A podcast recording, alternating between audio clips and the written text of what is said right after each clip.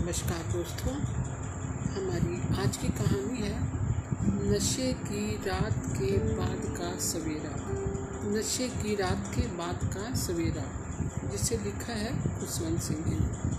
तो चलिए कहानी शुरू करें। नशे की रात के बाद का सवेरा।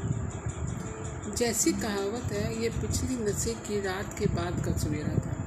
जब मैं पी के ऊँधा हो रहा था, एक ऐसा अनुभव जो हमेशा याद रहता है और जिसके कारण उसे यह इज़्ज़त हासिल हुई है। लगता है जितनी भी शराब मैंने पी है, वह सब मेरे भेजे में जम गई है और अब फट पड़ने को उतावली हो रही है। मैं उठने भी नहीं पा रहा, हिल भी नहीं पा रहा। जरा सा हिलूँ तो कनपट्टी की नसें फड़कने लगती हैं और सिर से गहरा तेज दर्द शुरू हो जाता है। इतवार का सवेरा था, इसलिए मैं जब तक चाहे बिस्तर में पड़ा रह सकता था, या जब तक मेरी बीवी पड़ा रहने देती। इसलिए मैंने उठने की तकलीफ़ से दूर बने रहना और रात के डिनर का जैकेट भी ना उतारने का फैसला किया।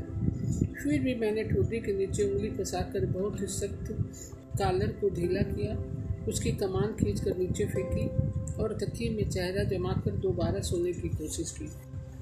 कुछ ही क्षण में मेरा दिमाग जादुई दरी पर उड़कर पिछली शाम की सुखदाई दुनिया में पहुँच गया। ठंडी हरी घास के मैदान में खड़े पेड़ रंग बिरंगे रोशनी में जल उठे, गर्मी की रात की हवा से संगीत की लहरें दौड़ने लगी और शराब के नशे में घूमती फिरती औरतें ज़रूरत से ज़्यादा सुंदर और आकर्षक लगने लगी। यह पाँच दम, यह पाँच दंपतियों की नाच गाने की पार्टी थी। पुरुष सारे एक दूसरे के मित्र थे। उनकी पत्नियाँ भी एक दूसरे की मित्र थी। पुरुष ज़्यादातर अपने मित्रों से ज़्यादा उनकी पत्नियों के प्रशंसक थे। हम यह जानते भी थे, लेकिन ग्रुप के नियमों के अनुसार इसको बिल्कुल स्वीकार नहीं करते थे। इसके विपरीत, हमें रिवाज यह बन गया था कि पत्नियों की मामूली बातों को भी आलोचना करें और उनके पतियों की प्रशंसा करते नज़र आए। यह गलत बात थी, लेकिन इससे लाभ होता था, और हम एक दूसरे के घनिष्ठ बने रहते थे। मैंने उस दिन तय किया था कि मैं नशा करके रहूँगा। दरअसल मुझे शराब ज़्यादा प्रिय भी नहीं है, और यह मुझे स्वादिष्ट भी नहीं लगती। लेकिन हमारे दल में ज़्यादा पीकर उसे बर्दाश्त कर लेना अच्छे आदमी और मर्द होने का सबूत माना जाता था। मुझे लोकप्रिय होने का गर्व गर्व था। मुझे मर्द होने का प्रमाण भी देना ज़रूरी था, क्योंकि पिछले दिनों इसके बारे में संदेह व्यक्त किए गए थे। इसलिए मैंने बियर की कई बोतलें खाली कर और मानता रहा कि यह कोई खास बात नहीं है। हमारे दल के किसी भी पार्टी में गिलास पर गिलास खाली करना मर्दानगी की निशानी माना जाता था। और मैं इन मर्दों में भी सबसे ऊपर स्थान पाना चाहता था। इसलिए मैं गिलास खाली करता गया। मैंने शराब भी कई तरह की डाली जब ज़रूरत से ज़्यादा बियर मेरे पेट में समा गई, तब उसका असर दिखाई पड़ना शुरू हो गया। मुझे कई दफ़ा पेशाब करने जाना पड़ा। लॉन के हरे भरे बॉर्डर पर बार बार खड़े होने के बाद मैंने खुद अपने से कहा कि अब बहुत हो गया। अब बस कर बुढ़े तुझे चढ़ गई है। मैंने अपने आप से कहा, अब ज़्यादा गधापन मत कर। तू जानता है कि ज़्यादा चढ़ गई तो तू एकदम बेकार हो जाएगा। आधा नशा ही अच्छा नशा होता है। यह चीनी कहावत बड़े काम की अब तो वह भी नहीं कर सकेगा। मैं टेबल पर वापस लौटा। तो दोस्तों ने मज़ाक उड़ाना शुरू कर दिया। बस ख़त्म। तुम तो बड़ी बातें करते थे। कई मेरे ऊपर चढ़ दौड़े। तो मैंने और भी पूरी भागनी शुरू कर दी। शराब मेरे ऊपर असर दिखाने लगी थी। लड़कियाँ हमें संदेह की नज़र से देख रही थी। क्या वे सोच रही थी कि चढ़ गई है? मैंने तय किया कि नहीं चढ़ी है। यह मैं साबित करके दिखाऊँगा। इसलिए मैं उनकी और बाकी और नशे में धुप लोगों की तरफ़ देख कर मुस्कुराया उनमें से एक दुबला सा पीले पड़े चेहरे का लड़का मेरे गले में माहे डाले जा रहा था और लोगों से कह रहा था कि हमें गुदगुदाए मैंने उससे अपने को छुड़ाया और उसका सिर थपथपा कर यह बताने की कोशिश की कि मैं उसकी हालत समझ रहा हूँ। मैं नाचने की तैयारी करने लगा। दो कॉन्टिनेंटल वॉल्ट करूँगा और पसीने में सब रह जाएगा। हिलता डुलता मैं फ्लोर पर गया। मेरा पार्टनर कौन था? यह याद नहीं रहा था। एक लड़की मुझे बहुत आकर्षक लगने लगी। वह बराबर मुस्कुराती और हंसती जा रही थी और उसके सफ़ेद चमकते दांत चारों तरफ़ अपनी रोशनी बिखेर रहे थे। वह पीछे की तरफ़ सिर झटकती और चंद्रमा की तरफ़ देखकर हंसने लगती। मुझे खतरा सा लगने लगा। मैं उसके गालों पर गड्ढों में अपनी उंगलियाँ डालना और मुँह पर जानबूझकर फैलाए बालों को सहलाना चाहता था। यह इच्छा मुझ पर हावी होने लगी, लेकिन मैं इसे रोकने का निश्चय कर चुका था। मैंने अपने होठ काटने शुरू किए और जब तक वे फट न गए और मुझसे खून बहने लगा, तब तक मैं काटता रहा। यह मेरे प्रतिरोध का सबूत था।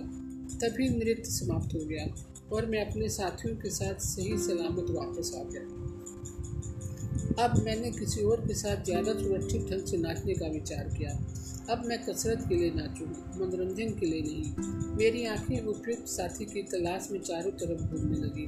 मैं सबसे अनुपयुक्त व्यक्ति पर जाकर टिकी एक खास सुंदर, वह खास सुंदर नहीं थी, सिर्फ़ गोरी और बुलबुली थी।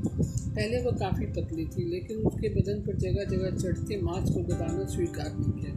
उसने, उसके कपड़ों का साइज़ वही रहा, जो उसके कॉलेज के दिनों में था। उन्हीं चुस्त कपड़ों में वह अपने को ठूसने की कोशिश करती थी। लेकिन उसका मांस ताकि बढ़ता ही जा रहा था।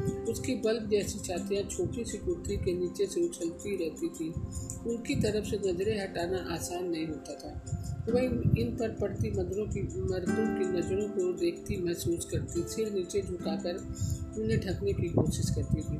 उसकी ठोटी इन दोनों गुलाइयों के बीच टिक जाती और वह शर्मीली दिखने लगती, जिसके, जिससे उसके प्रति आकर्षण और भी बढ़ता गया। वह कमनीय थी। मैं जानता था कि मुझे उसके साथ नाचना नहीं चाहिए, लेकिन मैं नाचने लगा। मेरी इच्छा शक्ति उसे कोमल और चुंबकीय स्पर्श से प्रभावित होने लगी। अगर मैं खुद उसके स्पर्श से दूर रहने का प्रयत्न करता तो भी उसके शरीर के स्पर्श से बच नहीं सकता। था इसलिए मैंने उसे ज़्यादा दूर रखना सही नहीं समझा। मैं उसे अपने पास इतना तो ले आया कि उसके स्तन मेरे सीने से दब कर मेरी गर्दन को छूने लगी। मैं पूरी तरह धुंधलाने लगा। जब मैंने पहली दफ़ा नाचना शुरू किया, तब मेरे मित्रों ने चेतावनी दी थी कि नाच हिंदुस्तानी मानसिकता के अनुरूप नहीं है। मैंने उस चेतावनी पर ध्यान नहीं दिया और अपने को कुछ इस तरह बाँध दिया कि हिंदुस्तानी स्वभाव का यह विरोध ज़्यादा व्यक्त न हो। फिर कई चेतावनी और अभ्यास के बाद मैंने बाल रूप नृत्य की परंपरा के विपरीत दिखाई देते इस समय को त्याग दिया था। बाद में मुझे अपनी यह गलती महसूस हुई। मैंने बहुत पी रखी थी। इसलिए मुझे याद नहीं आ रहा था कि मैंने क्या किया। लेकिन यदि मैं कोई सपना देख रहा था तो मुझे मालूम है मैं क्या करना चाहता था। छोटा सा स्टेप जो उसके वक्त को फंसे हुए था, उसे मैं खोल कर अपनी पेंट की जेब में रख लेता। जैसे ही अपने आप मेरा हाथ उस काल्पनिक वस्तु को जेब में रखने के लिए बढ़ा, अचानक ही मेरा सपना टूट गया। मेरा हाथ किसी मुलायम और रेशमी वस्तु पर पड़ा। यह रुमाल तो हो नहीं सकता। इसके ऊपर सिलाई और लेस लगी हुई थी। मैंने उसको धीमे से खींचा। रेशमी ब्रेजरी थी। उसे मैंने अपने हाथों में उठा लिया। मैं गलती तो बिल्कुल नहीं कर रहा था। मैं एकदम परेशान हो गया और माथे पर ठंडा पसीना उतर आया। मैं क्या नशे में इतना दुख हो गया था? बीवी को पता लगेगा तो वो क्या कहेगी। उसने मुझे चेतावनी दे रखी थी कि वो अगर इस तरह की बेवफाई बर्दाश्त नहीं करेगी क्या मैंने गलती करके अपना पारिवारिक जीवन तबाह कर लिया था? उसने कई दफ़ा धमकी भी दी थी। तुम एक बात करोगे तो मैं सौ बात करूँगी। क्या मेरे घर पर उन लोगों का हमला होगा जो मेरे एक स्कोर को नाइन्टी नाइन से हरा देंगे? नहीं, मेरी पत्नी को यह पता नहीं चलना चाहिए। मुझे अपनी बीवी की मुझे पुकारती आवाज़ें सुनाई देने लगी। मैंने झटपट ये चीज़ अपनी जेब में रख ली और नशे में होने का दिखावा करते हुए कराने लगा। अब उठ भी जाओ उसने ज़ोर से कहा। कल रात तुमने जो किया उसे देखते हुए यह सज़ा सही है। उसे कितना और क्या पता चल गया यह समझ नहीं पाया। इसलिए मैं फिर करा और सिर पकड़कर बाथरूम की तरफ़ चला। मैं वहाँ अपने रोमांस के सबूत को नष्ट कर दूँगा। उसे जेब से निकाला और टुकड़े टुकड़े किए। फिर उसका गोला बनाकर फ्लस में भरा दिया। अब मैं अपनी पत्नी का सामना कर सकता था और जान सकता था कि वह कितना और क्या जानती थी। मैंने कल रात काफ़ी ज़्यादा पी ली थी। मैंने कहा हाँ और क्या? उसने झटके से कहा क्या मैंने ज़्यादा दुर्व्यवहार किया था? मैंने सवाल किया और क्या? उसने दोबारा बार किया क्या किया मैंने? मैं जा, मैंने जानना चाहा जो तुम हमेशा करते हो नशे में भुगतान मुझे भुगतना मुझे पड़ता है और तुम कितनी गुंडागर्दी पर उतर आते हो। मेरी वह कहाँ है जो तुमने जेब में रख ली थी? मेरा सिर दर्द से गायब हो गया। जैसे किसी ने सिर में कील ठोक कर उसे निकाल दिया हो। मैं बिस्तर पर फिर लेट गया और अपने अधूरे सपने का अंत देखने लगा, जो एक विवाहित आदमी बिना संकोच के कर सकता है। तो दोस्तों, आज की कहानी आपको कैसी लगी? मैं कल फिर एक नई कहानी के साथ उपस्थित होंगी तब तक के लिए नमस्कार दोस्तों।